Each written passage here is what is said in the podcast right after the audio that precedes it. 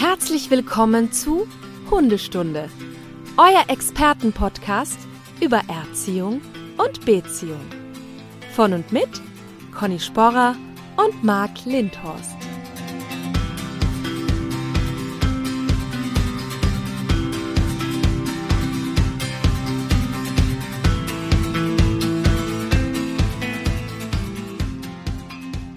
Guten Morgen, Marc. Guten Morgen. Die Maschine nimmt auf. Das heißt was, Conny? Es ist der erste Mittwoch. Wir machen heute eine fette Fragerunde. Aber hallo, Madame. Geht ja schon gut los. Ja, wir haben zur letzten Folge sehr viel positives Feedback bekommen, was mich sehr gefreut hat. Auch wenn es Ja. eine Hundeüberstunde war. Aber leicht nur. Ganz leicht. Ja. Ja. Dann machen wir heute halt pünktlich Schluss, ne? Ja, aber es gibt eine, eine Neuigkeit dazu.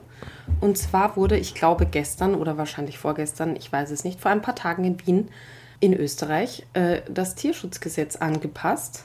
Nein. Tatsächlich. Aufgrund Paragraph- unserer Folge. Das ist nicht schlecht. Das würde ich tatsächlich nicht ausschließen. Schöne Grüße übrigens dann in, in das zuständige Ministerium Ja. an den Genau. oder die Stundis. Ja, und zwar Paragraph 7 Eingriffe, die nicht therapeutischen oder diagnostischen Zielen oder der fachgerechten Kennzeichnung von Tieren in Übereinstimmung mit anwendbaren Rechtsvorschriften dienen, sind verboten. Insbesondere Ja. also. Eingriffe zur Veränderung des phänotypischen Erscheinungsbildes eines Tieres. Da frage ich mich ja auch, was das genau bedeutet, ne? weil Äh, Ohren kopieren. ja, das Kopieren ist, von Nein, Ruten das und ist Ohren. Nummer drei, Kopieren des Schwanzes, Kopieren der Ohren. Achso, ah, vielleicht das äh, Färben von Fell. Das ist man- auch ein eigener Punkt. Was? Da steht wirklich drin, dass man Hunde nicht färben darf? Ja, irgendwo stand das. Ich habe das jetzt gerade nicht vor mir, aber dass man eben ja Fell und, und Haut nicht kennzeichnen darf, außer es dient irgendwie der fachgerechten, äh, du weißt schon, Auseinanderkennbarkeit. Aber Ja. auf jeden Fall, also äh, Durchtrennen der Stimmbänder ist verboten. Oh, wer macht denn Also sowas? schlechte Nachricht für, für alle, die den Hunde viel bellen. Ähm, äh, Entfernen der Krallen und Zähne, äh, Kopieren des Schnabels und Punkt 7, das Entfernen oder Kürzen der Vibrissen. Also das bewusste Entfernen, absichtliche. Aber wenn Das- ich jetzt aus Versehen beim Scheren abrutsche und jetzt erwische ich ein Tasthaar, So, war es ja keine Absicht. Weil hier steht ja, Ja. das, das bewusste, absichtliche, ne? Also, ja, das Entfernen, ja. ja, gut. Alle wissen ja, was wir meinen. Ach so, meinst du, so kann ich das dann drunter laufen lassen?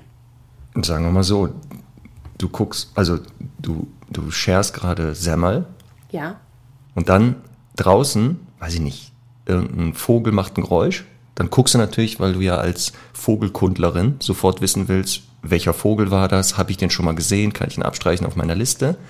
Und natürlich just in dem Moment, wo du rausguckst, zack, ist es passiert. Tasthaar abgeschnitten. Aber da du ja ähm, nicht umsonst der, einer der Oberstundis bist, rufst du natürlich sofort im zuständigen Ministerium an, zeigst dich selber an, schilderst den Tathergang und, und dann werden sie dich wahrscheinlich freisprechen. In der zweiten Instanz. apropos. Also ich komme noch als Zeuge, als Zeuge trete ich ja dann auch, Überraschungszeuge. Ja, Das Marc, apropos ähm, draußen etwas gehört. Letzte Folge ist tatsächlich etwas quasi live on tape passiert. Nein. Ja, tatsächlich. Ähm, das habe ich auch wirklich sehr, sehr gut hier innerhalb der Folge verheimlichen können. Letzte Folge hat man auch zwischendurch so gegen Ende einmal gehört, dass Semmel winselt. Und das tut die ja sehr selten. Und die hatte am Abend davor ein bisschen Durchfall. Deswegen ist Folgendes passiert. Ich habe während der Aufnahme, während du mit Julia gesprochen hast, habe ich die Tür zum Garten geöffnet und habe sie rausgelassen. Ne? Mache ich sonst eigentlich nie, aber das, ich wollte jetzt da nicht so abbrechen und euch da nicht im Redefluss stören. Und sitze hier und auf einmal sehe ich, also ich sitze hier und schaue aus dem Fenster dann und spreche mit euch und dann sehe ich, wie Semmel auf einmal draußen auf dem Weg auf und ab läuft. Also das heißt, sie ist mir in der Hundestunde, ist, ist sie mir abgehauen. Wohin denn? Spazieren gegangen, in der, in der Gartensiedlung. Die ist, genau, die ist jetzt spazieren gegangen in der Gartensiedlung. Dann habe ich eine Frau getroffen, die sagt, ach, ist das ihr Hund? ja, der war da schon ganz vorne. Ach ja, okay, cool. Ach, Äh, ich liebe die.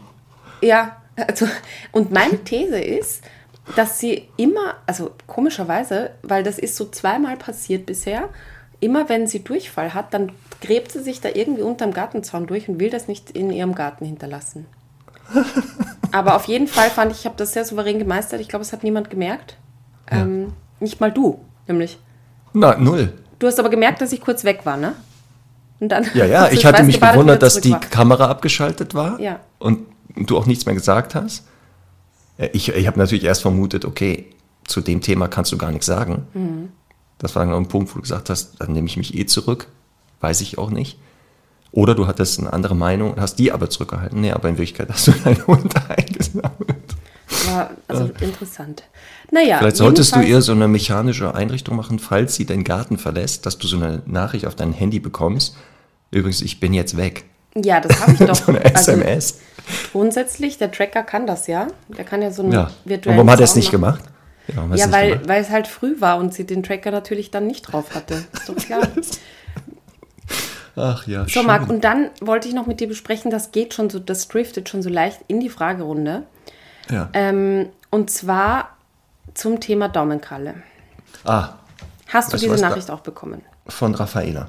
Das äh, versuche ich gerade herauszufinden. Ja, das ist, wenn du sie meinst, äh, Ja. weil die, unsere Stundi Raffaela hat uns eine Mail geschickt und da hat sie eine These bezüglich der Funktion der Daumenkralle. Ja, sie hat Auch, vorweg also- ein großes Kompliment an unseren Podcast geschrieben Genau. und äh, Genau. so weiter. Aber genau, sie hat eine Anmerkung. Ich, ich Sie hat eine zitiere. These und wir, wir zitieren jetzt wirklich, weil ich Genau. möchte gleich mit dir nochmal drüber sprechen. Ich habe eine Anmerkung bezüglich Daumenkralle und ihrer Funktion. In der Folge Pflege des Hundes wurde über die fehlende Funktion dieser Kralle diskutiert. Ich habe diesbezüglich von einer erfahrenen Züchterin, Silke Löffler, folgende Informationen, die sie in ihrem Buch Aussigraphie beschreibt. Oh, das muss ich mir unbedingt holen. Das ist wahrscheinlich Ja, auf jeden sofort. Fall. Ich, hab's Ich gerade werde das lesen und da eine Buchbesprechung machen. Conny. Das da kann man toll. sicher sein.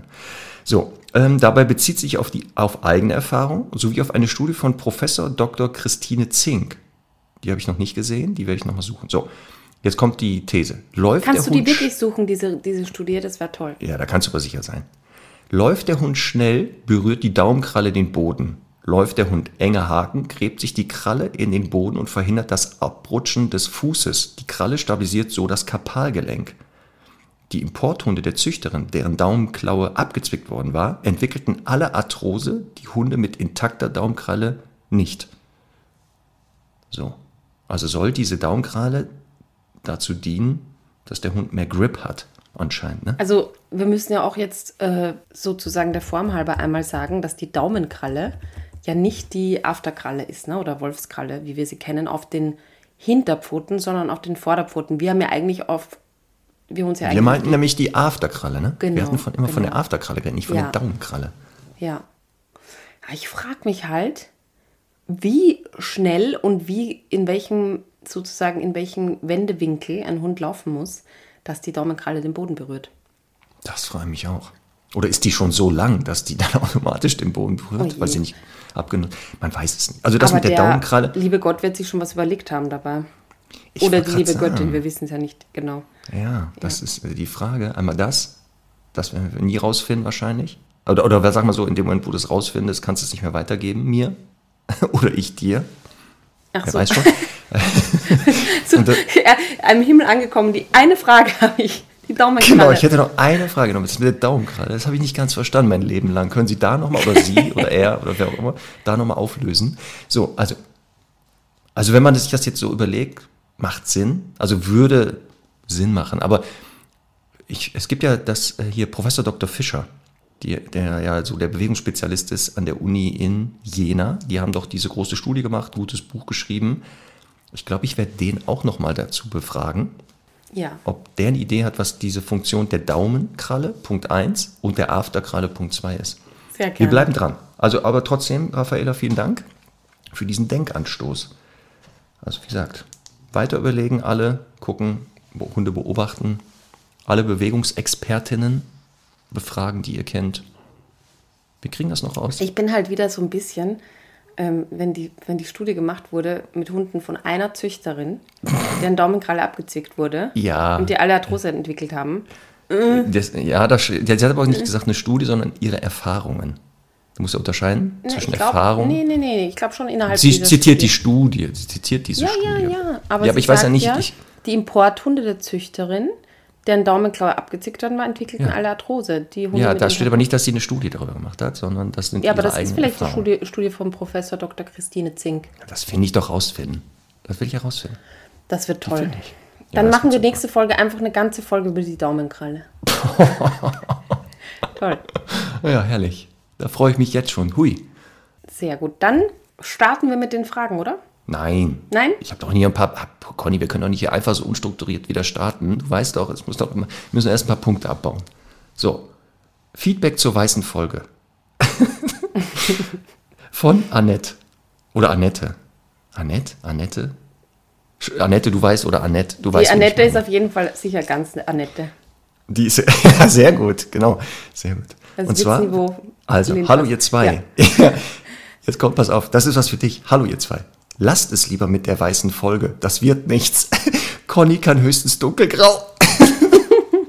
Die schwarzen Folgen kommen einfach mehr von Herzen. Und das ist auch völlig okay und sehr lehrreich für alle Zuhörer. So oder so, ihr bleibt mein Lieblingspodcast. Liebe Grüße, Annette. Habe ich mich Also- sehr gefreut. Äh, Also, hast du Glück gehabt. Hast du Glück gehabt. Ne? Also, Ja, ich habe, wie du weißt, auch schon wieder eine lange Liste. ja, das schon.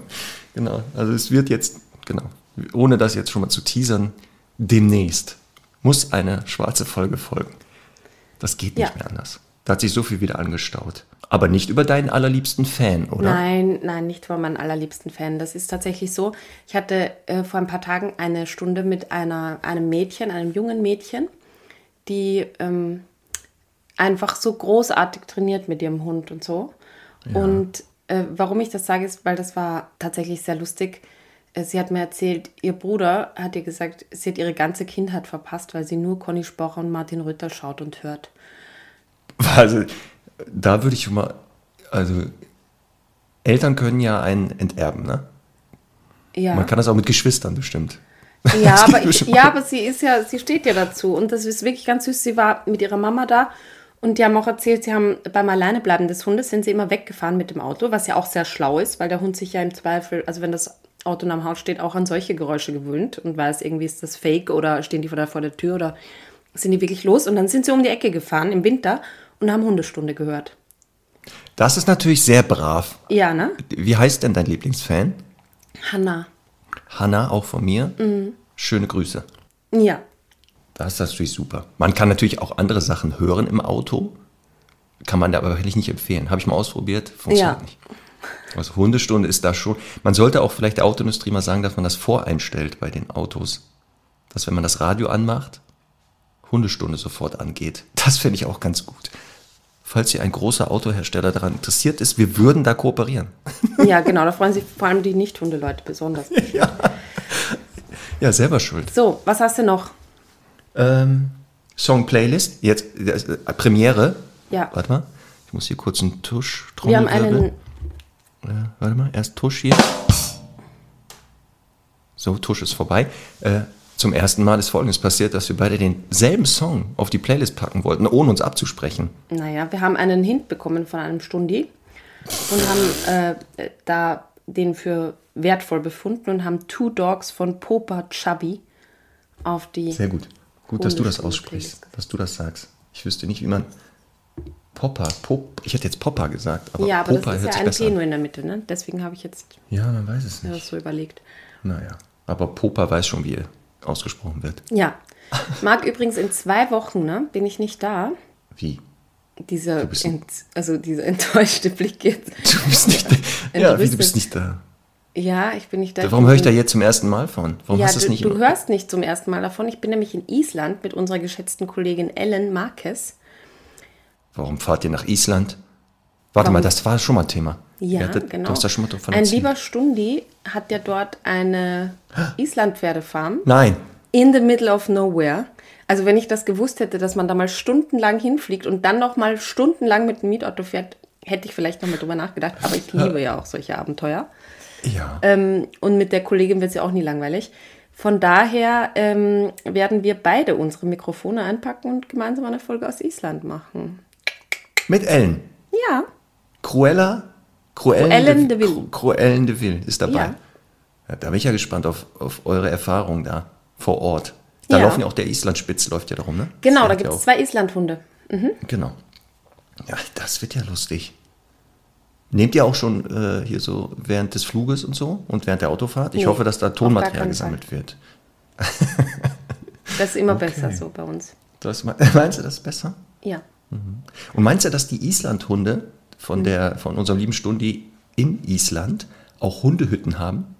Meinst du, die hat Hundehütten? Ja. Okay. Weißt du, wie man eine Hundehütte nennt, die nur drei Wände hat?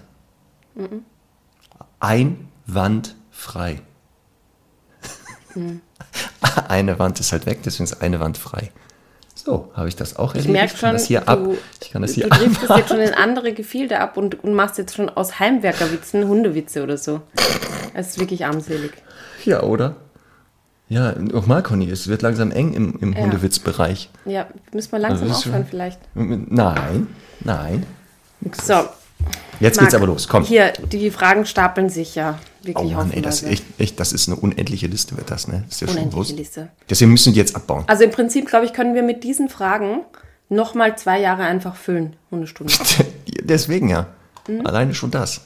Wir produzieren einfach demnächst vor. Jeden Tag Mhm. nehmen wir eine Folge auf. Hundestunde, Fragestunde. Vielleicht machen wir nächste, nächstes Jahr mal eine Woche, wo wir echt jeden Tag eine Folge produzieren, Conny. Warum? Ja, weil es geht.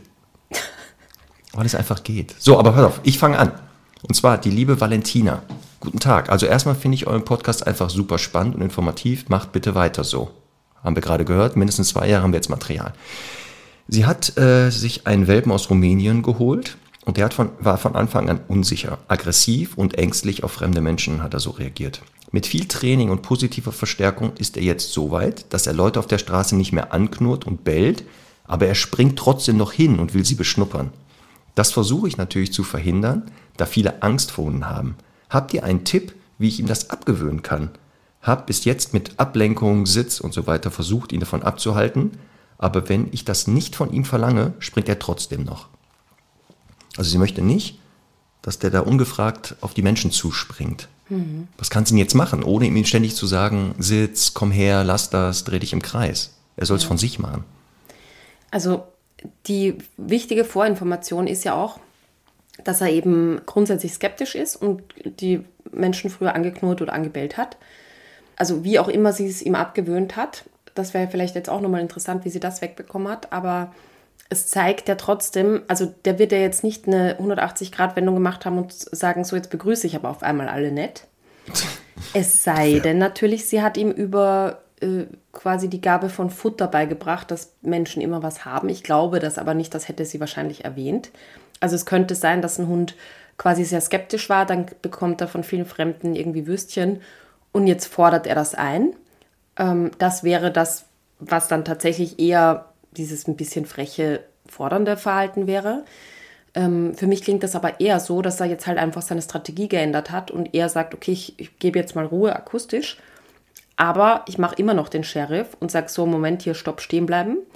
Und ähm, die Leute eben dann dadurch abchecken will. Das heißt, er hat wahrscheinlich ein bisschen Hemmung verloren in Sachen Distanz, warum auch immer.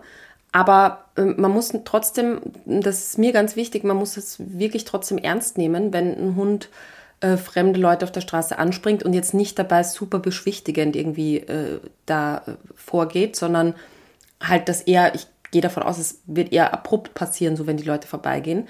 Und das ist eben auch etwas, was, auch wenn die Leute keine Angst haben, einfach nicht zu dulden ist, weil der Hund dann tatsächlich so ein bisschen den Sheriff macht und sagt, hey, stopp mal, bleib stehen, hier, Zulassungsschein, Führerschein, weist sich mal aus.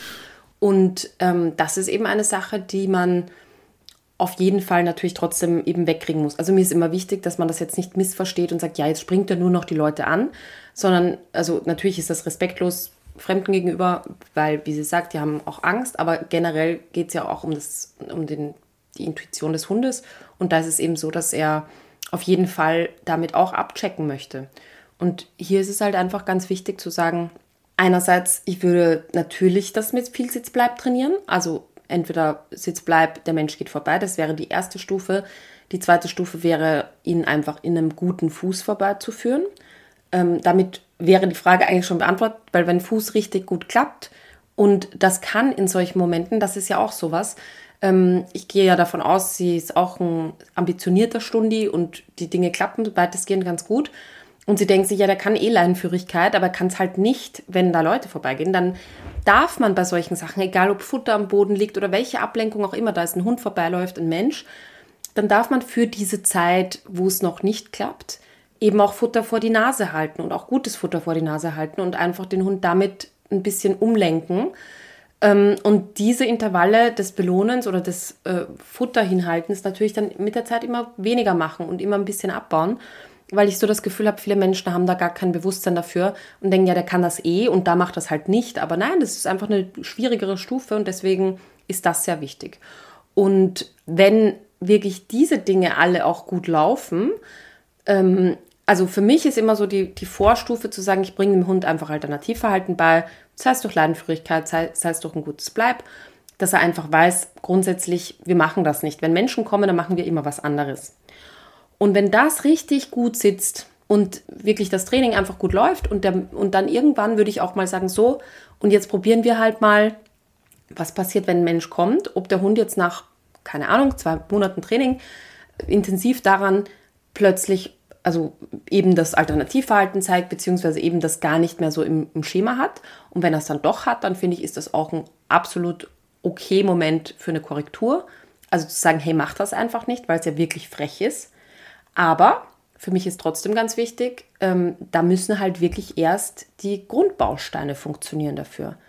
Wir können das nicht vom Hund verlangen, wenn er halt einfach noch gar nicht wirklich weiß, was er zu tun hat, die Strukturen zu Hause auch noch nicht so ganz gut passen. Deswegen ist das halt immer so ein heikles Thema, weil man so Gefühl hat, so, so vom Gefühl her immer glaubt, ja, wenn ich da einmal drüber bügel, dann ist das, ne, egal ob mit einer Wasserflasche oder sonst was, dann ist das eh gleich erledigt. Aber das ist halt nicht erledigt, weil der Kern des Problems nicht gelöst wurde. Und deswegen immer Vorsicht halt mit solchen Ferntipps, weil es einfach, ähm, weil wir es natürlich auf Distanz jetzt nicht sehen können, wie gut klappen denn die anderen Dinge. Ja, also ich gebe dir in allem recht, was du gesagt hast. Ich glaube aber, Ihre Frage zielt daraufhin ab, ähm, sie möchte das nicht mehr sagen, wenn jemand kommt, dass der Fuß macht oder sitzt, sondern ja, eigentlich möchte sie ja dieses doch. Ritualisierte. Sie möchte ja eigentlich, dass er es selbstständig macht, ne? Ja, nicht sie sagt, genau. die sieht einen Menschen und sagt Fuß, sondern sie möchte am liebsten, so wie Herr Doktor, der sieht Menschen oder Hunde, ja. dann bleibt er selbstständig stehen, dreht sich um, guckt, was wir dem sagen und dann geht's weiter. Und nicht mehr, wir müssen ihn ansprechen, weil Menschen genau. und Hunde kommen. Und das macht er aber, weil ihr vorher 498 Millionen Mal ihn so zurückgerufen hat oder so. habt oder angesprochen habt. Ähm, genau. Und dann gibt es aber Hunde, ich meine, das ist ja bei Herrn Doktor jetzt nicht so das Thema, aber es gibt halt Hunde, die haben dann intrinsisch solche anderen Wichtigkeiten, weil sie sagen, ich bin aber so territorial und ich kann den einfach nicht vorbeilaufen genau. lassen. Und dann finde ich eben, wie schon gesagt, angebracht, auch mal so ein Verhalten zu korrigieren, dass er weiß, wenn, er, wenn die Basics passen und ich wirklich mir sozusagen wirklich auf die Fahne schreiben kann, gut trainiert zu haben, dann darf ich auch damals sagen, jetzt hör mal auf mit der Scheiße. Wir haben jetzt äh, eben 498.000 Mal was anderes gemacht. Jetzt komm nicht nochmal selber auf diese blöde Idee. Genau. Also wenn, das hast du ja gesagt, wenn die Alternativen wirklich verstanden wurden und gelernt, ja und hier keine Ritualisierung eintritt, genau dann scheint eine andere Motivation wichtiger zu sein, mit der man übrigens dann, Achtung, leben muss auch. Ne? Haben wir ja schon immer wieder gesagt, auch eine Semmel und ein Herr Doktor und Charlie und alle Hunde, die wir auch mal hatten, hatten auch äh, Verhaltensweisen gezeigt, weil das halt Teil der Persönlichkeit ist. Ja. Und da bin ich nicht Fan, das komplett zu verbiegen, aber zu sagen in bestimmten Situationen, nee, jetzt musst du das mal hinten anstellen hm. Das geht jetzt einfach nicht. Deswegen also genau das weitermachen, ritualisieren, bis der Arzt kommt. Also vielleicht genauso die Anzahl der Wiederholungen nicht da, dass der Hund sagt, wenn der Reiz auftaucht, selbstständig zeige ich das gelernte Verhalten. Oder, was du gesagt hast, müsste man mal jemanden ähm, vielleicht gucken lassen, ob nicht auch eine Korrektur jetzt sinnvoll ist langsam. Genau. Das können wir nicht sagen. Genau. Trotzdem, Frage beantwortet, abgehakt. Weiter geht's. Super. Ich habe eine Frage, die ich toll finde. Da habe ich immer Angst. Wenn du sowas sagst, da kriege ich schon wieder Angst. Ja. die Fragen toll nee, nee, findest. du wirst sie auch toll finden. Ähm, und zwar ist sie von Franziska, eine relativ frische Frage. Und zwar sagt sie, Sie und Ihr Hund Chester sind begeisterte Hunde-Überstundenhörer seit der ersten Folge. Trotz der umfassenden, hochqualitativen Infos in eurem Service-Podcast, für den ich sehr dankbar bin, ist bei mir noch eine Frage offen geblieben. Also die Stundis wissen auch schon, wie sie uns kriegen, ne? So, da ist doch klar. So, wir funktionieren doch ganz einfach. Und die Frage ist, können Hunde sich dumm stellen? Und was kann ich dagegen tun? Hier ein paar Beispielsituationen. Ich habe so einen Intelligenzspielzeugteller von einer Nachbarin ausgeliehen. Chester öffnet die ersten, äh, die drei einfachsten Klappen. Danach setzt oder legt er sich daneben, so nach dem Motto, den Rest holst du mir jetzt daraus. Äh, ich möchte Chester beibringen, ein 2-Euro-Stück anzuzeigen, Zielobjektsuche, also Suche nach kleinen Gegenständen. Dafür gibt es im Training sogar Käse, den es sonst nicht gibt. Chester hat durchaus begriffen, dass er mit der Nase an die Münze soll, aber nachdem er das dreimal gemacht hat, legt er sich auf den Boden und tut so, als ob er alles vergessen hätte.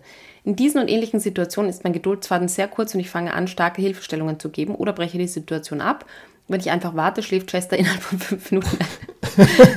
Was soll ich tun, damit ich meinen Hund wirklich auslasten kann? Vier liebe Grüße, Franzi. Nicht das PS vorlesen. Oh. Verdammt, Jetzt Conny. weiß ich, wo du deinen Witz her hast. Franzi, ja, Franzi. Franzi. Gut, wir überspringen die Frage, wenn die jetzt hier Witzebotin ist. Nichts ist. Franzi, sehr gut. Franzi hat nämlich mir den, den heutigen Witz ist gesponsert von Franzi mit Chester. Sehr gut. Okay, also Frage ja, ist, können sich Hunde dumm stellen? Ja. Können sich Hunde dumm stellen? Ich sag mal ja. Denn jeder von uns hatte mindestens schon so einen Hund, der genau diese Fähigkeit hat. Der sagt, ja, ja habe ich jetzt kapiert und so, ist ja alles ganz nett, aber ich kenne auch meinen Menschen. Und ich kenne alle Stärken und Schwächen meines Menschen. Und ich kann auch diese Stärken und Schwächen nutzen, um, um meine Bedürfnisse zu befriedigen. Und wenn ich manchmal einfach nur lang genug warte, dann hilft er mir schon. Und dann brauche ich mich gar nicht mehr anstrengen, was sie ja hier, weil sie ja selber sagt, die Lösung ist ja, der Hund ist nicht dumm, sie hat nicht genug Geduld, denn ihr Geduldsfahren ist ja sehr kurz. Und dann kann sie immer nicht mehr aushalten und hilft ihm. Und entweder hat er genau das rausgefunden, einfach länger warten oder aufpassen, das gibt es auch. Sie hat ihn leider unkreativ dadurch gemacht. Das heißt, da er nie ausprobieren konnte und durfte, weil sie einfach nicht aushalten konnte, hat er nie die Fähigkeit erlangt, selbstständig das zu lösen, das Problem. Ja, aber wenn sie es aushält, dann schläft er ein, sagt sie. ja, jetzt weiß ich ja nicht, in welchen Situationen der wirklich einschläft. Also ist das dann eher abends oder wenn sie nachts um 4 Uhr nochmal beschäftigen möchte, weil sie auch sagt, äh, was soll ich tun, damit ich meinen Hund wirklich auslasten kann? Die Frage ist ja auch, ist der denn wirklich unausgelastet? Sie hat leider nichts geschrieben, wo ein Hinweis ist, ob er nicht genug ausgelastet wird. Und da sie ein Stundi ist, denke ich, nein. Franzi muss dir keine Sorgen machen. Ich glaube, dein Hund ist ausgelastet. Ähm, wobei wir können mal gerne irgendwann diskutieren über den Begriff Auslastung, ob man den mhm. bei Hunden benutzen sollte. Das nämlich, kommt nämlich eher aus der Maschinenwelt. Achso, ich dachte jetzt irgendwie aus der Nazi-Zeit. Nein. Eine Tatsächlich, Maschinen, kommt aus der Maschinenzeit? Ja, das ist sowas, also für Maschinen und so, die werden ausgelastet. Da spricht man davon, ich glaube. Können wir irgendwann mal diskutieren. Aber nochmal. Oh, also deswegen. jetzt diskutieren. Nee, wir müssen erst Franzis Frage beantworten. Dann ja. können wir das aber nehmen. Nein. Also, ja, in dem Sinne dumm stellen, glaube ich jetzt, also da kommen wir in das Bereich ja auch von können Hunde lügen. Und auch hier gibt es ja schon erste Hinweise, dass sowas wohl vorhanden ist, dass viele Tiere in der Lage sind, so eine Art, also was wir als Lügen bezeichnen, so ein Verhalten zu zeigen. Und natürlich Hunde, wenn nicht Hunde, werden nicht dann, also wer dann? Ja. Ne? Deswegen, ich glaube das schon, ähm, aber ich, ich vermute eher bei Chester nicht genau Dummheit, sondern Cleverness und in Kombination eventuell mit leider immer zu früh geholfen. Mhm. Also hier, ich würde noch länger warten, entweder. Ja. Viel, viel, viel, viel, viel, viel, viel, viel, viel, viel länger. Oder einfach ähm, sagen, okay, wenn er das hier zeigt, bei diesem Verhalten, dann akzeptiere ich das. Das ist auch nicht schlimm, oder? Das wäre jetzt so meine. Also die Frage, ja, das gibt es. In den drei oder in den beiden Situationen, was man da machen soll, er öffnet die Klappen, legt sich dann hin. Das ist ja auch so dieses, ja, er hat das Prinzip verstanden und sagt, ja, was, was soll ich jetzt noch machen? Ja, ja, ja, aber weißt du was? Also ich finde, das ist ja immer, wenn die, wenn die Menschen ihren Hund als dumm bezeichnen, also nicht ja. immer, aber ich würde sagen, in 90 Prozent der Fälle ist es dann eben nicht dumm oder dumm stellen, sondern einfach, dass die Trainingsschritte einfach zu groß gewählt wurden, zum Beispiel. Ja, kann ja Weil- auch sein. Überfall. Ja, weil das ist halt, das ist halt, weil die Menschen immer, und das sind wir wieder beim Beispiel von vorher, die sagen, ja, Fuß klappt, also muss das Fuß jetzt auch an dem Hund vorbeilaufen. Der rennt aber dreimal in die Leine, hat die Übung damit nicht erfüllt. Und ähm, es ist eigentlich kein Trainingserfolg, deswegen mache ich es mir dann für solche Situationen etwas leichter mit Hilfsmitteln zum Beispiel, wie halt Futter nochmal dahin halten. Und, und von den Dingen, die sie beschreibt, ist es halt so, dass, dass ich so das Gefühl habe, sie denkt halt, ja, der kann jetzt die ersten drei Klappen öffnen. Jetzt muss aber irgendwo anders was rausziehen und sagt, ja gut, das machst du. Und er meint das gar nicht quasi sich als dumm stellen oder böse, sondern der sagt halt, ja, da habe ich jetzt nicht so viel Ahnung. Und er kann aber nicht, also schlau genug sein und, also es gibt natürlich Hunde, die checken das halt, aber dass der sofort äh, irgendwie hier schlussfolgert, ah, und hier muss ich anziehen. Deswegen muss man dann immer überlegen, wenn sowas, wenn sowas passiert, welche Zwischenschritte gibt es einfach noch, ne? Und dann kann ja zum Beispiel sein, wenn es jetzt hier um die, bei dem Intelligenzspielzeug um die Schubladen geht, dass man sagt, ja, dann mache ich halt die Schublade schon selber so weit auf, dass er noch ein Mini-Stückchen irgendwie dran ziehen muss oder aufstupsen oder was auch immer. Und ich glaube, das ist ein Grundfehler im Training, dass, äh, dass die Leute das machen. Und das, was sie beschreibt mit der 2-Euro-Münze, ich kenne das bisher mal total bei der Zielobjektsuche.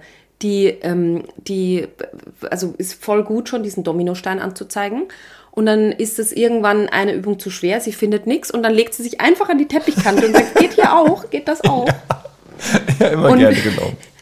Ne? Und das ist sicher kein Dummstellen, aber sie sagt, ja, ich probiere mal, ob das auch ausreicht und das gehört ja auch dazu, Versuch und Fehler. Und ich sage halt, nein, such weiter. Und dann gebe ich ihr eine leichte Hilfestellung in die Richtung. Da muss man halt je nach Hund aufpassen. Aber ähm, ich glaube wirklich, dass man, das wäre halt auch mal irgendwie so eine wirklich bei solchen Dingen ne, eine wirklich gute Übung, dass man versucht, eine Übung in tausend kleine Teile zu zerteilen.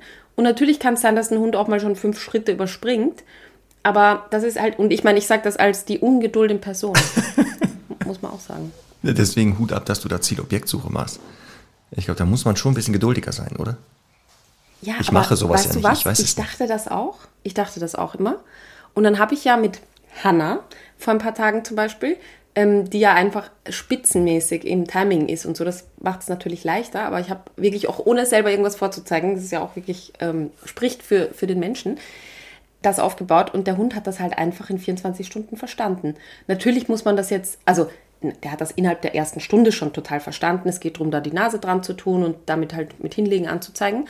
Ähm, natürlich kann ich jetzt nicht sagen, ich verstecke das jetzt innerhalb von fünf Quadratmetern irgendwo, aber ich bin ja immer nur empfänglich für diese wirklich Beschäftigungsformen, die quasi relativ schnell aufgebaut sind, weil die anderen Dinge sind mir zu mühsam. Deswegen auch bei den Tricks, ne? Wenn das so komplexe Tricks sind, bin ich auch raus. Aber wenn ich das jetzt eben wie Socken ausziehen einfach in fünf Minuten vor dem Fernseher beibringen kann, finde ich das super. Ja, ist auch nicht meine Stärke, so geduldig sein. Deswegen so ganze Geschicklichkeitsspiele und hier mal nach Zahlen und sowas. Ach, das ist alles nichts für mich. Pu- Puzzeln und nein, genau. Also für mich nicht. Und damit dementsprechend ist ja auch genau, aber weiß ja auch jeder, gebe ich auch zu, Beschäftigung und ich, da prallen zwei Welten aufeinander. Weißt du, was ich jetzt noch, jetzt kann ich ja mein Guilty Pleasure auch noch hier sagen. Ich habe eine sehr, sehr altmodische, ein sehr altmodisches Hobby. Ich löse gerne Kreuzworträtsel. Und weißt du, was mir da dazu einfällt? Ähm, weil ich das halt äh, ja im Sommer so im Urlaub und so immer gerne mal mache und das irgendwie dabei habe. Da finde ich bei diesen Dingen auch so, merkt man, ähm, ich, also ich mache dann dieses Rätsel, dann gibt es natürlich wie immer irgendwie diese zehn Dinger, die man nicht weiß. Dann lege ich das weg, schaue mir das am nächsten Tag nochmal an und es fällt wie Schuppen von den Augen und äh, ist klar, oder auch zwei Stunden später. Und ich finde, das zeigt auch so schön bei uns hochkomplexen Lebewesen, den Menschen, wie wichtig Pausen sind. Genau. Damit Ne? sich das Gehirn mal mit anderen Sachen beschäftigt und dann Ja. plötzlich in der Querverbindung merkt, hoch, da war Ja. noch was. Oder du machst das wie ich, du schreibst einfach das rein, was du meinst, ist richtig. Das, ich lasse mir doch nicht vorschreiben von, von diesen Rätselleuten, was da die Antwort ist. Da die, schreibe das ich ist doch da- scheißegal. Ja, Stimmt we- der Artikel? hallo. Da, Ja. Beliebter rein. Ort, beliebter Ort zum Baden, Wanne. Also die wollen Ja. mehr, die wollen, dass ich da mehr reinschreibe. Also, Ach ne? so. Aber ich schreibe da einfach Wanne rein. Und wie machst du das dann mit, den, mit dem einen Buchstaben, der da übrig ist? Den packst du irgendwo anders rein, wo einer fehlt, einfach. Sehr schön. Ja. Thinking outside the box. Das heißt also, du machst einfach irgendwo anders einen Kasten ran, dann machst das eh rein, fertig, Problem gelöst. Nächstes Rätsel. Das ist toll. Also ich merke, da bist du nicht so der Border Collie, weil da bin ich Nein. immer ganz streng, so auch bei Spielregeln und so. Ähm, das Am Kiosk haben die mich immer schon gefragt, wie sie haben die schon wieder, äh, sie brauchen schon wieder Nachschub. Hab ich gesagt, ja, es sind zu leicht. Die Rätsel sind zu leicht, haben sie nicht mal schwerere. Das ist So. toll. Ah, das könnte ich nicht ertragen. Naja, gut. Ich, ja, so muss das sein. So, Conny, aber pass auf, weiter geht's. Hi, ihr beiden. Vielen Dank für den super interessanten Podcast. Hier ist eine Frage für die Fragestunde, die ich denke, einige frisch gebackene Eltern beschäftigt. Unsere sechsjährige Bolanka-Hündin ist unserem einjährigen Sohn gegenüber sehr skeptisch. Er darf natürlich nicht hinter ihr her oder sie bedrängen. Andersrum natürlich genauso. Aber ihr reicht es schon, wenn er an ihr vorbeikrabbelt, um ihn anzuknurren. Sie zeigt ihm gegenüber sonst kein einschränkendes Verhalten. Er scheint bloß nicht in ihren Bereich kommen zu dürfen, der allerdings sehr ausgeweitet ist. Zu anderen Menschen ist sie sehr offen und nett, vielleicht etwas zu kraulaufmerksamkeitsheischend. Sie muss ihn nicht lieben, aber natürlich würde es uns freuen, wenn sie ihn irgendwann nicht ausschließlich scheiße findet. Bis zu ihrem Lebensende wird er schließlich mit ihr unter einem Dach leben. In unserer Umgebung gibt es leider nur Hundeschulen mit arg veralteten Ansätzen. Liebe Grüße Steffi, PS, zugegeben, ja, sie hatte früher Prinzessinnenstatus, den wir erst in der Schwangerschaft abgebaut haben. Und ja, früher hatte sie mehr Beschäftigung. Allerdings haben, haben sie vor der Geburt Beschäftigungspausen nicht so wahnsinnig gestört. Und ja, Conny, an dich gerichtet, die Kind- und Hundfolge habe ich gehört. Genau, das wollte ich nämlich gerade sagen, für alle, die schwanger sind oder es werden möchten, also da können wir jetzt natürlich nichts beitragen, aber die einen Hund haben, ihr könnt äh, wirklich vorab ganz früh diese Kind- und Hundfolge hören, Genau. weil es natürlich immer schwieriger wird für den Hund. Genau. Aber jetzt Frage von Steffi. Was kann sie jetzt machen, dass sie ihn. Ich habe noch eine Frage an den Kinderprofi. Jetzt Was kommt's. machen denn Kinder mit einem Jahr? Also gehen die schon oder krabbeln die da noch? Ja, das ist unterschiedlich. Also es gibt Einjährige, die auch schon anfangen, laufen, also die ersten Laufversuche zu zeigen. Okay. Also die Aber blödeste Frage. Hier steht ja vorbeikrabbeln. Da ja, schreibt ah sie ja, ja, stimmt, da steht wenn ja vorbeikrabbelt. Stimmt. Ja, Ich weiß ja nicht, wann du angefangen hast zu laufen. das weiß ich auch nicht. Wenn du clever bist, sehr spät natürlich, ne, weil du dann viel rumgetragen wirst. Das ist natürlich wieder ein Zeichen von Ja, clever. genau, nicht dumm gestellt. genau. ja. So, was könnte sie denn Also. jetzt noch machen, die liebe Steffi? Also, ich würde ihr erstmal so ein bisschen Trost spenden und, und äh, also ich glaube, das ist kein Riesendrama für das bis zum Lebensende. Weil es ist halt so, das finde ich, haben auch viele Menschen, dass sie halt im Kopf haben, äh, der Hund mag quasi persönlich das Kind nicht. Ähm, so im Sinne von, oder mein Hund mag keine Kinder, weil er halt Kinder nicht mag. Aber was Hunde ja an Kindern eben nicht mögen, ist genau dieses, die halten wenig Grenzen ein, die plumpsen dann plötzlich um, die rennen schnell, äh, dann wieder langsam, die kommen auf sie zu, kommen in Augenhöhe auf sie zu, ähm, quasi drohfixieren sie schon unbewusst. Das Kind hat natürlich keinen Gedanken dazu, aber findet halt spannend oder ist ein lustiger Hund. Ähm, Das passiert alles auf Augenhöhe, der Hund fühlt sich dann du- dadurch eingeschränkt. Plus natürlich ein bisschen auch, seit dieser Zwerg da ist, äh, ist auch mein Leben ein bisschen anders. Aber da müssen Hunde durch, wie andere Kinder. Also das ist halt einfach so. Da würde ich mir jetzt auch kein schlechtes Gewissen machen. Also ich finde gut, dass da jetzt noch nicht irgendwie mehr vorgefallen ist und unter Anführungszeichen, dass der Hund nur knurrt und dann halt einfach die anderen Situationen auch gut gehen. Aber ich finde hier halt jetzt einfach wichtig, dem Hund einfach nochmal mehr Schutzraum zu geben. Also zu sagen, äh, du hast entweder so ein kleines, kleines Welpengitter die in der Ecke oder eine Hundebox, die vielleicht sogar so ein Stück weit vom Hund nochmal abgegrenzt, äh, vom Kind nochmal abgegrenzt ist in irgendeiner Form, damit sie wirklich ein Leo, heißt das bei uns in Wien hat, heißt es bei euch Freio? Ha- Hatten wir schon mal, glaube ich. Ja, ich kenne das und auch unter Das Leo. heißt in jedem Bundesland anders, aber auf jeden Fall eine sichere Insel. Ja. Ne? Beim Fußball hieß das früher Leo, man soll den Ball durchlassen. Also nicht annehmen, sondern durchlassen. Na, Ein anderer ich meine was ganz anderes. Ich weiß, was du meinst. Freihaus heißt das. Freihaus? Ja, Freihaus. Ah gut, okay. Da darf man dann nicht abgeklatscht werden. Genau, da ist man, da ist so beim Fangenspielen ein Baum, wo man Genau. sich festhält. Ja, genau. So. Ähm, jedenfalls, also so ein Safe Space für den Hund wäre gut. Dann kann sie nämlich auch, und dann kann man so ein bisschen festmachen halt, äh, dann kann man sie entweder dahin schicken zwischendurch oder sie kann halt selber dahin und weiß, da habe ich auf jeden Fall meine Ruhe. Und, ähm, und das Gute ist einfach, das wird jetzt im Laufe der Entwicklung besser werden. Also ich glaube, es wird nochmal eine anstrengende Zeit, wenn das Kind läuft und dann halt nochmal ein bisschen tollpatschiger ist am Anfang, ist ja klar. Und auch schneller leider. Aber wenn dann halt, ich weiß auch nicht, in welchem Alter das ist, aber wenn man halt quasi auch dem Kind wirklich klare Tabus erklären kann im weitesten Sinne, ne? so wie du gehst nicht zum offenen Feuer, du gehst nicht zum Hund, dann wird das, wird das entspannter. Und je älter das Kind wird, desto entspannter wird es. Zumal ja der Hund ja jetzt nicht mehr wahrscheinlich so eine hohe Attraktion für das Kind ist, weil er ja eh da ist. Ne? Also weil, weil, also so Hunde, Kinderhunde, Hunde, Kinderhunde. Versuch's gar nicht. Hundekinder, ja, Hundekinder meine ich, die halt quasi mit Hunden aufwachsen, die haben ja nicht mal so eine hohe Anziehung quasi, ja. weil, da, weil das normal ist, dass der Hund da ist. Ähm, und ja, und zusätzlich natürlich kann man dann auch, sobald das Kind das äh, irgendwie kann, natürlich auch ein bisschen einbinden, dass er mal das Kind Futter wirft und so, dass da ein bisschen mehr Connection auch entsteht. Aber insgesamt würde ich einfach nur schauen, dass der Hund halt seinen Freiraum hat, den auch aktiv wählen kann. Ich würde dem, dem Hund einen Anschiss verteilen, wenn, wenn es total unverhältnismäßig ist. Also sagen wir mal, der Hund liegt an der einen Ecke irgendwie im, im Wohnzimmer und das Kind kommt an der anderen Ecke rein und da fängt er schon an zu knurren. Da würde es den Anschiss des Lebens geben und ich würde den ähm, quasi aus dem Raum rausschmeißen als soziale Korrektur, weil ja völlig klar ist, also so schnell kann das jetzt keine Bedrohung für den Hund sein. Wenn es jetzt aber darum geht, sage ich mal, da ist jetzt, das Kind ist zwei Meter entfernt und kommt auf ihn zu, dann finde ich es irgendwie auch okay, dass der Hund sagt, hey, komm mir nicht zu nahe. Das ist ja seine, seine Art, das zu sagen. Und ähm, wenn, wenn er da halt einen Schutz hat durch eine Box, durch ein Welpengitter, durch ein, irgendwie so eine Art Gehschule oder so, dann finde ich das gut. Ja, ich glaube auch so aus Erfahrung, ähm, dass das wirklich mit der Zeit, was du gesagt hast, sich fast von selber erledigen wird, weil auch der Hund feststellt, die kümmern sich ja darum. Das Kind mhm. kommt nicht an mich ran und dadurch wird das schon besser. Mhm. Und was du jetzt auch gesagt hast, natürlich, wenn das nicht verhältnismäßig ist, was da diese Hündin zeigt, muss man sogar als Elternteil auch hier mal dem Hund kommunizieren, das lässt du sein. Also mhm. denk nicht in diese Richtung weiter, weil genau du kannst weggehen, wir helfen dir, frag uns. Also dieses, genau, dieses, ähm, was ja in der Kind- und Hund-Folge wir auch gesagt haben, dass der Hund nicht eine Sekunde die Idee haben darf, er ist hier aktiv an der Erziehung des Kindes beteiligt.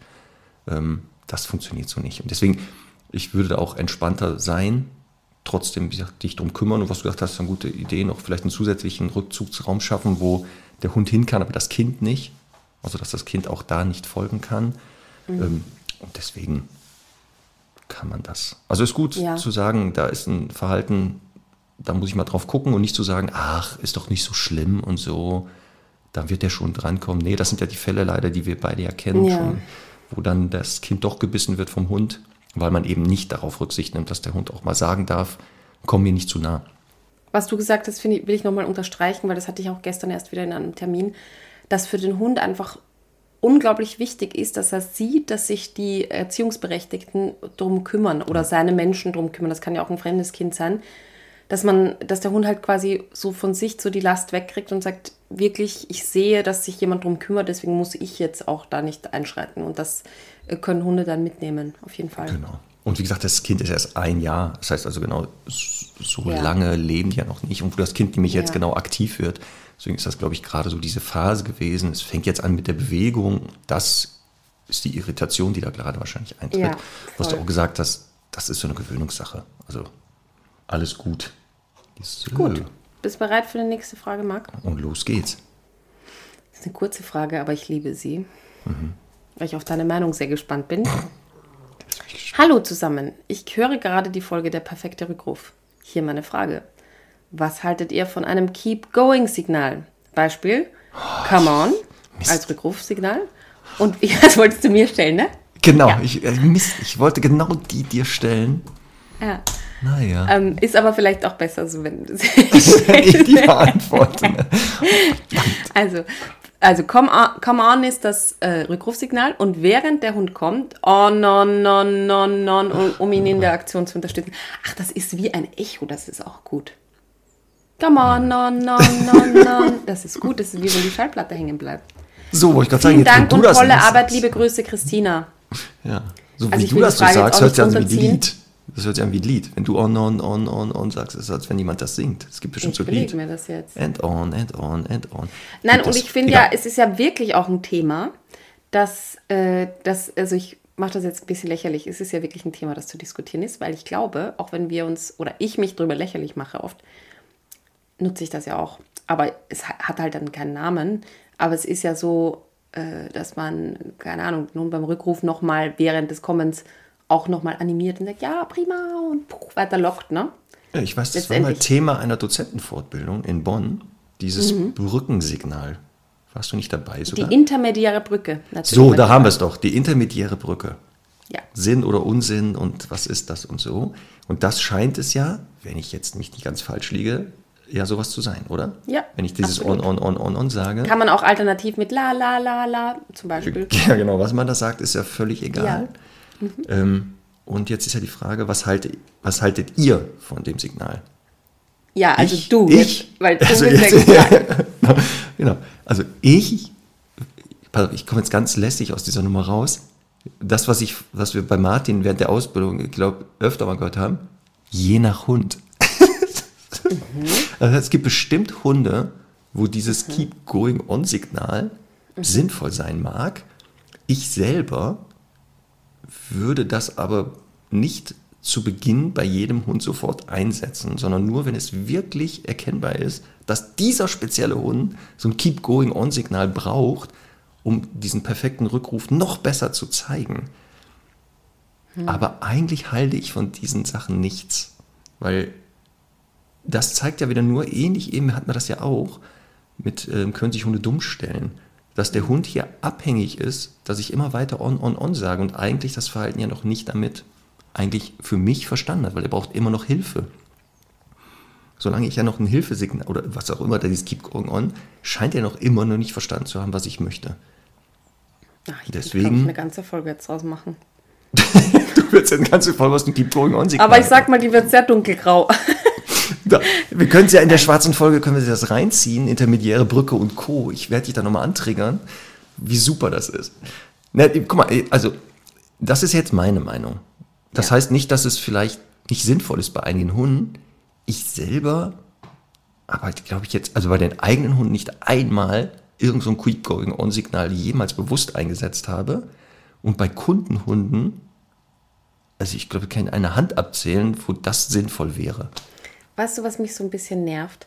Ja. Dass, also nicht an dir, Schatz, sondern mich nervt ein bisschen, dass in dieser Hundetrainingswelt auf einmal Dinge Namen haben und irgendwie äh, es so plötzlich irgendwie Überschriften gibt, wo ich einfach denke, ja, aber ähm, wie du sagst, je nach Hund und dann, dann, dann muss man auf einmal so Dinge berücksichtigen und hinter, also das ist ja nicht richtig hinterfragt, weil erstens, ne, lernt theoretisch. Ist ja so, dass wenn dieses on, on, on, on verstärkend wirken sollte, dann ist die Frage, wo habe ich denn jemals diesen Verstärker kombiniert dazu? Also das ist einmal die Frage, ne? Ist es nämlich, ist der Verstärker, dass ich quasi körpersprachlich den Hund einfach mehr animiere und locke und freundlich rufe? Da brauche ich aber das auch nicht benennen, sondern dann ist das natürlich logisch, wenn ich den Hund gerade vom Reh abgerufen habe, dass ich sage, ja prima und wegrennen und nochmal Party mache extra, finde ich. Und dann würde ich zweitens sagen, im Aufbau des Signals mache ich doch eh so kleine Übungen, dass, äh, also so kleine Schritte, dass der Hund erstmal vielleicht drei, vier, fünf Meter entfernt ist. Und also da, da habe ich ja das On noch gar nicht ausgesprochen, ist der Hund da im Idealfall. Ich glaube, also, Und weißt du was? Ich glaube, dass viele dann dieses, ähm, sie, zum Beispiel das Abbruchsignal scheint hier Come On zu sein. das, Abru also das Abrufsignal, ja. Vielleicht heißt das so. Ja, ja, genau. So, und jetzt macht sie aber immer dieses On, On, On, On. Und wenn sie nur Come On sagt, ist nämlich die Gefahr, ist, ist das für den ein ganz anderes Signal. Denn Come On und Come Ja. On, On, On, On, On, Ja, On, das sind ja. ja zwei, so dass viele Hunde eben nicht gelernt haben Come On, sondern Come On, On, On, On, On. Ich habe das auch oft bei Kunden gehabt mit äh, hier, hier, hier und dann nach fünfmal kam der Hund und die wunderten sich, warum sie mal fünfmal hier sagen müssen, weil das Signal für den Hund hier, hier, hier, hier. Also Voll. er hatte gedacht, das Wort heißt so. Auch Und wieder- Deswegen wäre ich auch ne? Vorsichtig mit diesen. Mhm. Genau, dass das, was ich glaube und was der Hund lernt, ja zwei verschiedene Paar Schuhe sind. Und nochmal, ist dieses, ja so, man also- darf natürlich einen Hund locken weiter, aber es ist trotzdem immer noch für mich ein Zeichen, solange ich locke, hat er immer noch nicht verstanden, Absolut. was er tun soll. 100 Prozent. Aber sie spricht ja perfekter Rückruf. Einfach zu, zu wischiwaschi, lala-mäßig aufgebaut, Ja. der Rückruf. Also wenn, wenn man wirklich, hier, wir verweisen auf die Folge der perfekte Rückruf nochmal, ähm, wenn man das wirklich so sauber aufbaut, in kleinen, vielen kleinen Schritten, nicht so schwierig macht, eine pe- perfekte Belohnung dabei hat, sehr genau ist mit, der, mit dem Signal und nicht irgendwie immer was anderes sagt, dann sitzt der Rückruf einfach.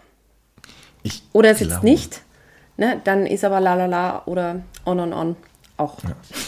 Also halten wir fest, Ja. Mhm. wir beide sind jetzt nicht totale Gegner von diesen Keep Going On Signalen oder wie auch immer das jetzt heißt. Plötzlich hat jemand wieder was Neues erfunden, um sich abzugrenzen wahrscheinlich gegen andere Trainingsformen. Ähm, aber also dass es wohl in einigen Fällen sinnvoll sein kann, aber ein Zeichen ist von, okay, da ist noch irgendwas nicht Ich habe noch verstanden. eine Rückfrage so. an dich, Marc. Jetzt kommt's. Hast du mit deinen Hunden jemals Longier- oder Distanztraining gemacht, so im Kreis? Also, ich habe das, als ich, als es in der Ausbildung damals gab es das noch nicht. Das ist ja ein bisschen, Ja. Also vielleicht gab es das schon, das haben schon Menschen vor 50 Jahren gemacht. Das war aber noch nicht so da gab es aktuell. noch gar keine Hunde, als du in der Ausbildung warst. ja. So, ähm, dann hat, kam das irgendwann, kam das ja, dann habe ich das natürlich mal ausprobiert. Damals Mhm. noch mit Pina und da war Herr Doktor noch sehr jung. Mhm. Und äh, ich habe für mich festgestellt, dass diese Beschäftigungsform für mich nichts ist. Pina Mhm. hat ganz schnell mir auch gezeigt, dass sie relativ schnell verstanden hat, dass man da im Kreis läuft, Mhm. aber die Sinnhaftigkeit ihr da fehlte.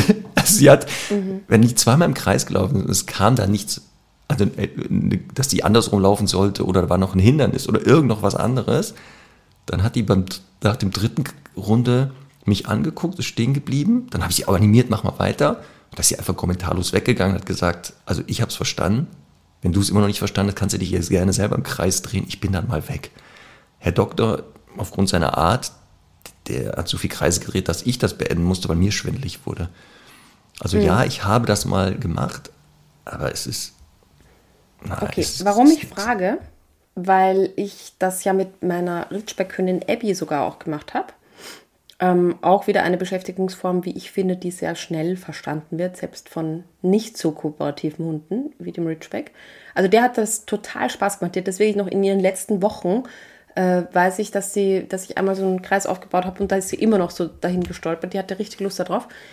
Aber die ist natürlich jetzt keine Rakete wie ein Hütehund, der da jetzt durchfegt äh, oder um den Kreis rumfegt.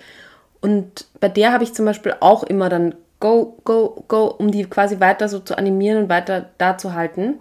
Jetzt könnte man halt streng genommen sagen, es ist gar kein Keep-Going-Signal, sondern vielleicht eher, wenn man so merkt, wie beim Reiten, dass der Motor aus ist, dass man dann nochmal so ein bisschen tr- antreibt.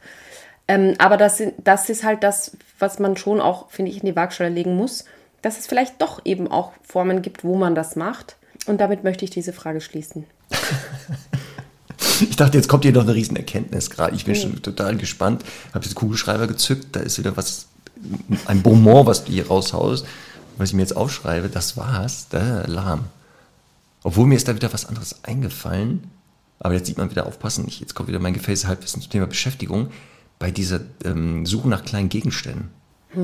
Da, das, was mich damals, dieses Coolie Go, ne? Ja, da, also, Weißt nee, nee, du meinst Primakuli. Äh, keine Ahnung, wie das heißt. Ja. Erstmal habe ich gar nicht verstanden. Also ich, es geht ja, es ging um, wirklich um einen Kugelschreiber, ne? Oder? Ja. Genau. Und ich hatte das damals gar nicht kapiert, dass da ein Kugelschreiber erst gesucht werden sollte. Und deswegen sagt man halt Kuligo oder was weiß ich. Als Signal für den Start. Genau. Ich dachte dann immer, was heißt denn das? Aber das sagt man auch nur einmal, ne? Oder muss man Naja, da auch ständig sagen, Kuligo, Kuli, Kuli, Kuli, Kuli, Kuli, ich gebe mich hier jetzt auf sehr dünnes Eis. Ja. Aber na, es ist halt so, dass man halt, wenn der Hund den Kuli zum Beispiel gefunden hat, Ja. dann ist die Trainingslehre, ich sage das ist ganz leise, damit es niemand hört, ähm, dann ist die Trainingslehre, dass man sagt, prima Kuli, super Kuli, weil man ihn ja quasi dann da mit der Tube belohnt, Ja. zum Beispiel. Ne? Mit, also man, man hält die Tube an den Kuli zum Beispiel Ja, das habe ich auch noch schon, ja. und quasi belohnt ihn und eine, eine wie du ja weißt, Marc, ne, eine Futterbelohnung beendet ja das Signal. So. Aber man muss ja dann immer wieder sagen, prima Kuli, super Kuli. Ja. Ich mache das nicht. Also ich sage einfach nur prima und halte dann die Tube hin. Oder Trotzdem funktioniert es. Es funktioniert. Ich finde das wirklich sehr nervig dran. Diese, dieses, Ja. dieses, äh, weil das ist ja so, da müsste ich ja bei jedem Signal, prima sitzt, super sitzt, ne? oder super bleibt, prima bleibt. Das war nämlich genau, was mir bei diesen, bei einigen Videos, die ich gesehen habe oder in Live aufgefallen ist, dass da in höchsten Tönen viele Wörter hintereinander oft kommen, wo Ja. ich dachte, muss das wirklich so sein? Muss nicht Also sein. also kann ich aus der Praxis sagen. Aber es ist Ja. natürlich, es fällt jetzt auch äh, kein Zacken aus der Krone, wenn man es macht. Ansonsten werden wir ja Cruellen de Ville nochmal dazu befragen, die Expertin für die Suche nach kleinen Gegenständen. Mhm. Ja. Was sie denn von so Keep-Going-On-Signalen hält. Vielleicht Ja. gibt es das, das ja auch. Naja. Komm, eine kriegen wir noch locker hin für jeden, ne? Eine für jeden? Ja, locker. Guck mal, Ja, auf die okay. Uhr, das passt. Ja. Und zwar, die äh, Jasmin möchte wissen, hallo ihr beiden, ich bin eine relativ neue Hörerin und finde euren Podcast super. Vieles meine ich schon im Groben zu wissen, aber ich lerne jede Folge mal etwas Neues dazu. Vielen Dank dafür. Meine Frage lautet, ich habe eine rumänische Mischlingshündin, vermutlich ist hier ein Herdenschutzhund mit drin und sie hat absolute Probleme mit erstens Schäferhunden, egal wie freundlich der andere Schäferhund ist und zweitens mit am Fahrrad laufenden Hunden aller Art. In beiden Fällen tobt sie an der Leine, wirft sich nach vorne, macht einen wie riesigen Aufstand. Ich versuche beiden Situationen so gut es geht aus dem Weg zu gehen. Wenn es aber passiert, versuche ich noch mit lautem Getöse mit einzustimmen. Allerdings löst das mein Problem leider nicht. Ich habe schon versucht, ihr den Futterbeutel schmackhaft zu machen, damit sie ihn in der Begegnung tragen kann, aber für den Futterbeutel interessiert sie sich leider nur äußerst mäßig. Ich würde mich über eine Antwort sehr freuen und wünsche euch beiden nur das Beste. Liebe Grüße, Jasmin. Jetzt bist du dran, Conny. Welche Frage soll ich beantworten? Die erste oder die zweite? Und dann ist die Frage, äh, was war nochmal das, wovor sie sich fürchtet oder wovor sie, womit sie ein Thema hat? Also, die hat zwei, sie hat äh, also einmal das ähm, Schäferhunde? Schäferhunde. egal was der Schäferhund macht, also kann nett Ja. sein. Ja. Und jetzt aufpassen, in, sie schreibt ja hier an der Leine. Anscheinend scheint es ja irgendwas an der Leine zu sein. Also wenn Schäferhunde auftauchen, egal wie, oder ein Fahrrad kommt mit einem Hund Fahrrad. dabei. Und dann ist egal, ob Schäferhund, Chihuahua äh, oder was auch immer. Ja. Sie scheint so an der Leine, das also zwei Phänomene zu haben. Tauchen Schäferhunde aus, auf, ist die Hündin nicht mehr ansprechbar oder ein Fahrrad kommt. Bei allen anderen Reizen anscheinend scheint nicht zu sein.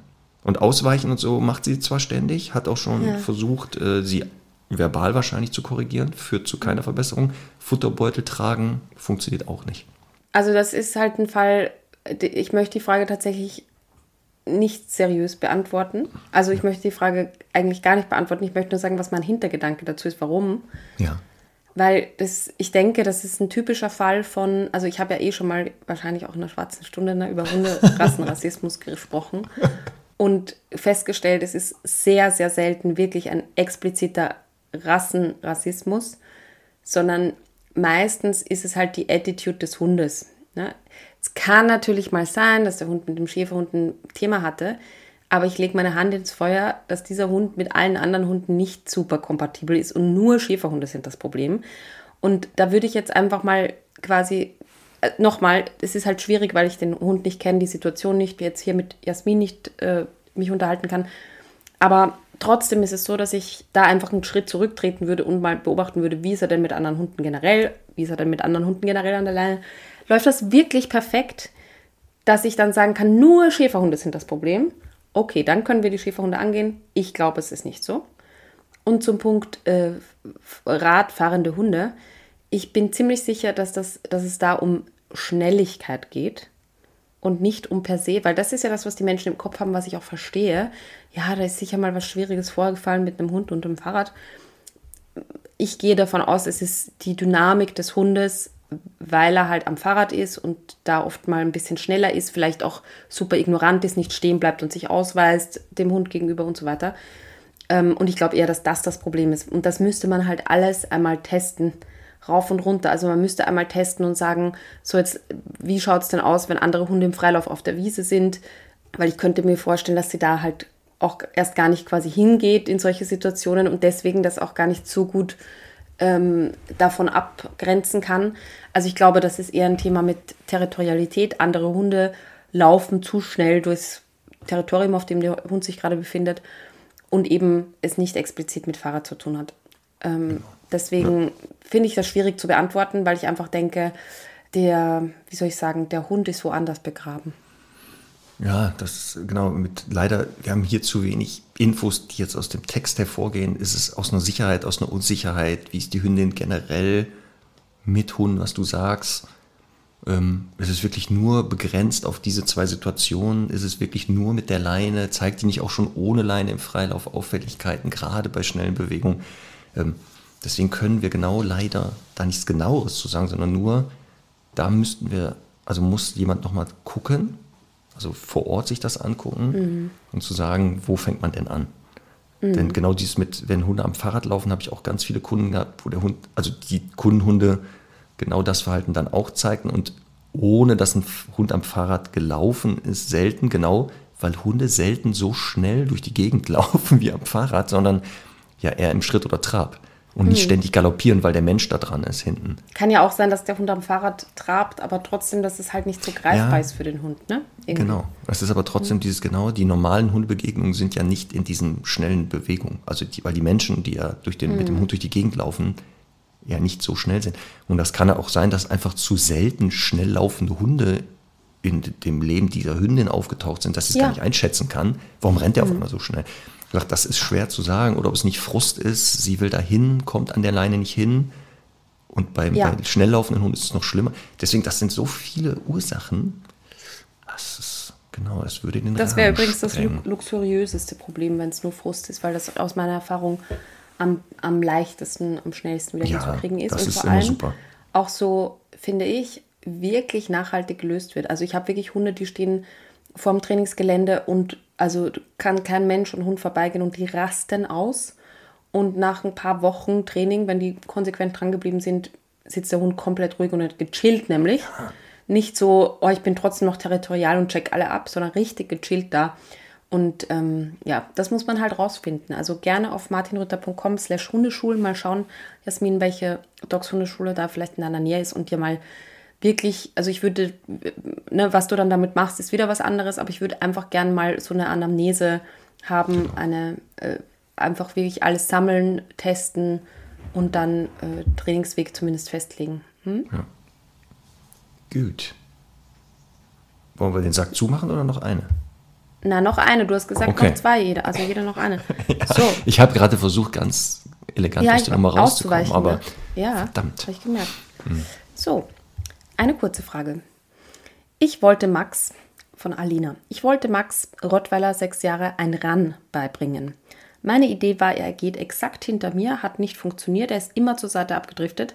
Das heißt, er bleibt absolut hinter mir, egal in welcher Situation, Hundebegegnung oder ähnliches, aber eben nicht direkt, sondern etwas versetzt. Für mich ist es okay und wir haben uns geeinigt, dass das jetzt eben das Ran ist. Für viele meiner Bekannten, was hast du für Bekannte, ein absolutes No-Go. Für mich okay, weil es ein etwas lockeres Kommando ist und im Stellenwert weit hinter einem bleibt. Zum Beispiel, wo ich ja. zum ist, wo ich zum Beispiel 100% das durchsetze, was ich mir vorstelle. Vielleicht ist das dafür ja mal Platz in einer Fragerunde. Ich liebe euren Podcast, Alina. Danke. Wir lieben dich auch. Ja, äh, schöne Grüße zurück. Ähm, ja, was ich ja definiere, welches Signal welche Bedeutung hat genau, ist ja mein Ding. Und da können bekannte oder sogenannte Wiesenrand-Experten, das wird sich durchsetzen, Conny. In der Schweiz, ich war doch in der Schweiz letztens, ne, ein paar Tage, da sagte jemand, so wie Frau Sporer die sie nennt, Wiesenrand-Experten.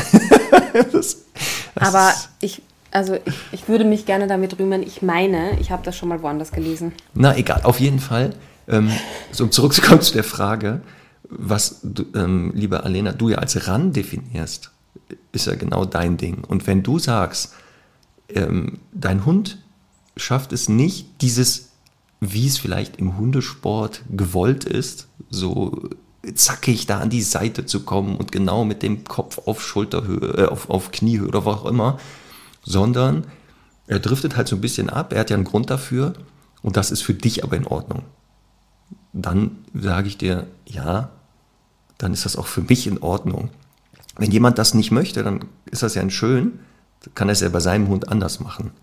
Aber ähm, ich hätte da jetzt auch keinen Stress. Also das ist ja ähnlich wie bei äh, meinen eigenen Hunden. Ähm, wenn ich merke, dass eine bestimmte Verhaltensweise, egal wie doll ich die trainiere, in der Form, wie ich sie möchte, nicht umsetzbar ist, ich sie aber jetzt nicht genau in dieser hundertprozentigen Weise auch nicht brauche, sondern mit einer Variation leben kann im Alltag und der Hund, dann ist mir das auch recht. Also ich werde die Hunde da nicht verbiegen. Klar könnte man sich fragen, warum schafft er es nicht, in diese Position zu kommen? Das wäre jetzt ja die nächste Frage. Ähm, ist es, weil du aus Versehen gleich in der Aufbauphase ein nicht perfektes auch mal belohnt hast? Das ist ja sehr oft, dass man dann sagt, ja gut, komm, das ist jetzt nicht 100 Prozent, aber dann belohne ich den mal. Und das, gerade wenn der Hund ja noch gar nicht weiß, was es ist, schleicht sich ein Fehler ein. Der zieht sich natürlich nach hinten. Das könnte es sein. Es könnte auch sein, du hast einen total netten, respektvollen Rottweiler, der nicht so eng in deinen Individualbereich rein möchte, um dich nicht zu provozieren, zu nerven. Der hat eigentlich so einen Höflichkeitsabstand. Könnte ja auch sein. Was, was deshalb, ich glaube? Was denn? Der ist einfach neugierig. Und deswegen sitzt er so schräg, weil er es dann besser sehen kann, oder? Ja, es ist ja nicht Sitzen, ich glaube, es ist ein Fuß, ne? Also ein, ein, ein, im Laufen, oder? Ja, also, ja, ich weiß jetzt, genau, das müssten wir jetzt wieder gucken. Also es ist das Aber ran, ist so ja rangehen und dann. Ist egal, ob das jetzt steht oder, oder bewegt. Ja, ist ja auch ne? wurscht, genau. Aber im Grunde glaube ich, wenn der direkt hinter ihr sitzt, ne? Und hm. weiß ich jetzt nicht, wie sie es so trainiert, aber es ist ja schon wahrscheinlich eher nah erwünscht. Und dann sieht er halt nichts. Und dann sagt er, ja, genau. okay, wenn ich da auf der Seite mache, dann gucke ich nach vorne. Das meine ich ja. Es gibt dafür garantiert irgendeine dieser Erklärungen. Ja, ich glaube aber zu 100.000 Prozent, dass sie das könnte. Ne, dass man einfach dann, da sind wir wieder beim heutigen Grundthema, nämlich zu sagen, die, der Schritt ist dann halt vielleicht zu klein gewählt, der geht halt ein bisschen auf die Seite und da wieder schon belohnt und so. Und dann müsste ich halt wirklich wie so ein Pets-Automat hinter mir einfach das äh, hinter mir laufen belohnen. Ich muss aber ganz ehrlich sagen, aus trainerischer Sicht, wenn ich das noch anmerken darf als ja. Ergänzung zu deiner Antwort, finde ich immer gut, wenn der Hund ein bisschen seitlich ist und nicht hinter mir, weil hinter mir sehe ich ja einfach überhaupt nicht, was er macht. Also ich würde dem Hund eh nicht angewöhnen, ganz hinter mir zu gehen. Vielleicht auf einem Weg oder so, wo es jetzt darum geht, ich, ne, es ist irgendwie eng beim Wandern oder so. Aber wenn es darum geht, ich, ich möchte abchecken oder ich möchte irgendwie in einer Hundebegegnung mal erstmal vorne sein, dann würde ich eh immer darauf achten, dass der Hund ein bisschen seitlich versetzt ist, damit ich ihn auch beobachten kann. Man muss sich ja eh fragen, gerade bei diesen ähm, so dressurartigen Trainingsformen und Abläufen und Prüfungen, wo da die Sinnhaftigkeit manchmal ist. Also muss man da so komisch laufen? Ich weiß, im Alltag sehe ich selten, dass die gleichen Menschen, die ja diesen Hundesport machen, aber so mit ihrem Hund durch den Alltag laufen, sondern mhm. wirklich das ja nur da abspulen in, auf diesen Voll. Turnieren oder sowas wo ich dann köstlich amüsiert daneben stehe und sage, okay, wenn das also jetzt eher positiv aufgebaut ist und der Mensch hat da Spaß dran und der Hund ist jetzt, leidet darunter nicht, von mir aus feuerfrei. Aber ich weiß jetzt nicht, wo das dann herkommt. Ja. Also wer das festgelegt hat, dass der Hund dann so sitzen muss und man sich so bewegt, also irgendeiner hat das ja immer dann, fand das vielleicht schön oder was, ich weiß nicht, wo das herkommt. Also ein, ein wirklicher Aufruf nochmal an alle, ähm, und zwar, weil es mich kürzlich sogar selbst betroffen hat einfach mal auch die Dinge so ein bisschen hinterfragen, auch bei eurem Trainer oder eurer Trainerin. Das meinte ich nämlich. Erstens kann man nämlich immer ein bisschen daran festmachen, wie gut die Leute quasi in dem Fach gebildet sind. Ähm, und ich finde ja immer gut, also bei manchen Sachen, die sind halt so und da finde ich jetzt auch, muss man es jetzt nicht groß irgendwie in Frage stellen, aber so typische Dinge halt, warum muss der Hund links Fuß laufen und so, das sind schon Dinge, wo man auch ein bisschen also ohne jetzt da zu neckisch zu sein, aber einfach ein bisschen hinterfragen kann, auch wie, wie sehr beschäftigt sich vielleicht der Trainer, die Trainerin mit der Materie. Und ich hatte das erlebt, ich habe dir erzählt, Marc, ich habe so ein cooles ähm, Praxisseminar mit dem Horseman Alfonso Aguilar mhm. gemacht. Ähm, und der äh, hat gefragt, warum, ähm, wenn ihr die Zügel haltet, ne, Zügelhaltung, dann muss, also dann ist es grundsätzlich, ich mache das nicht, aber grundsätzlich, ich habe es auch so gelernt, dass der Zügel quasi zwischen den kleinen Finger und dem Ringfinger sein muss. Und okay. dann hat er gefragt, warum macht ihr das eigentlich? Und es konnte einfach niemand von den zehn Leuten da beantworten. Nee, weil man es immer so macht, dass er dann überall, ja. das wird so und, gemacht. Und ich habe es eben auch lange so gemacht und so gelernt, habe es dann, glaube ich, übers Westernreiten irgendwie verändert, aber, aber trotzdem ist ja krass, dass man das halt wirklich einfach macht und überhaupt nicht hinterfragt. Was ist die Antwort? Weißt du es noch? Ich vergessen. Also er weiß es auch nicht, aber er hat Ach so. irgendwie, er hat eine These, warum. Aber es, es gibt auch, also es gibt, also er sagt, es, er, er würde das immer den Zügel in die ganze Hand nehmen, Hm. weil man dann über die, jetzt muss ich es dir zeigen, über die quasi Wendung schon Einwirkung hat, mehr Einwirkung, ne? Ja. Und so weiter. Ist vielleicht jetzt zu komplex. äh, ich habe das zum Beispiel auch in der Menschen. Pferdeszene. Es wird ja immer Ja. von einer Seite aufgestiegen. Ja, Ich sehe selten das von anderen. Und das hatte ja auch mal eine Ursache, weil ja früher Ja. die Säbel das Aufsteigen Ja. auf, der Fall, auf der anderen Seite behindert hätten. Und das war genauso. Ja. Das hatte mal eine Ursache. Dann irgendwann wurden Pferde nicht nur von Soldaten geritten. Und dann gab es dieses nicht. Aber es wurde weiter so gemacht, weil es Ja. immer weiter gegeben wurde. Und das ist, glaube ich, genauso hier dies in Jetzt der sind wir voll im. Pferdepodcast.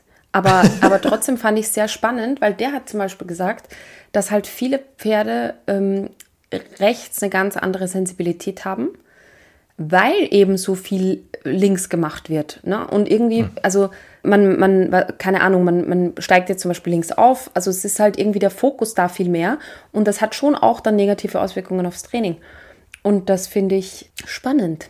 Also deswegen, deswegen könnte es auch bei Alena zum zu Beispiel sein, dass bei ihrem Rottweiler eine, eine, eine linke und eine rechte Seite, die eine ist stark, die andere ist schwach. Vielleicht ist es genau dann immer, wenn er ran auf dieser Seite. Dass er einen Fuß probiert, so ein halbes vielleicht, ja. Keine Ahnung, auch das, ne? dass er sagt, Ja. man weiß es nicht.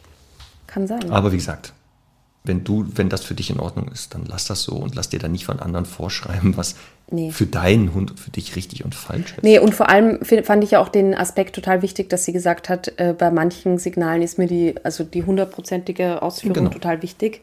Genau. Und da finde ich eben auch, dass man da Prioritäten setzen muss.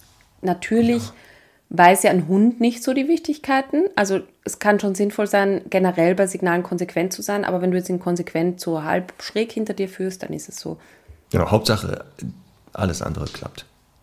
Ja. Das ist doch wichtig. So. Ne? Guck mal, haben wir diese Stunde auch erfolgreich abgeschlossen, konnten wieder einige Fragen beantworten, die Hundewelt ein wenig besser machen heute. Sehr gut.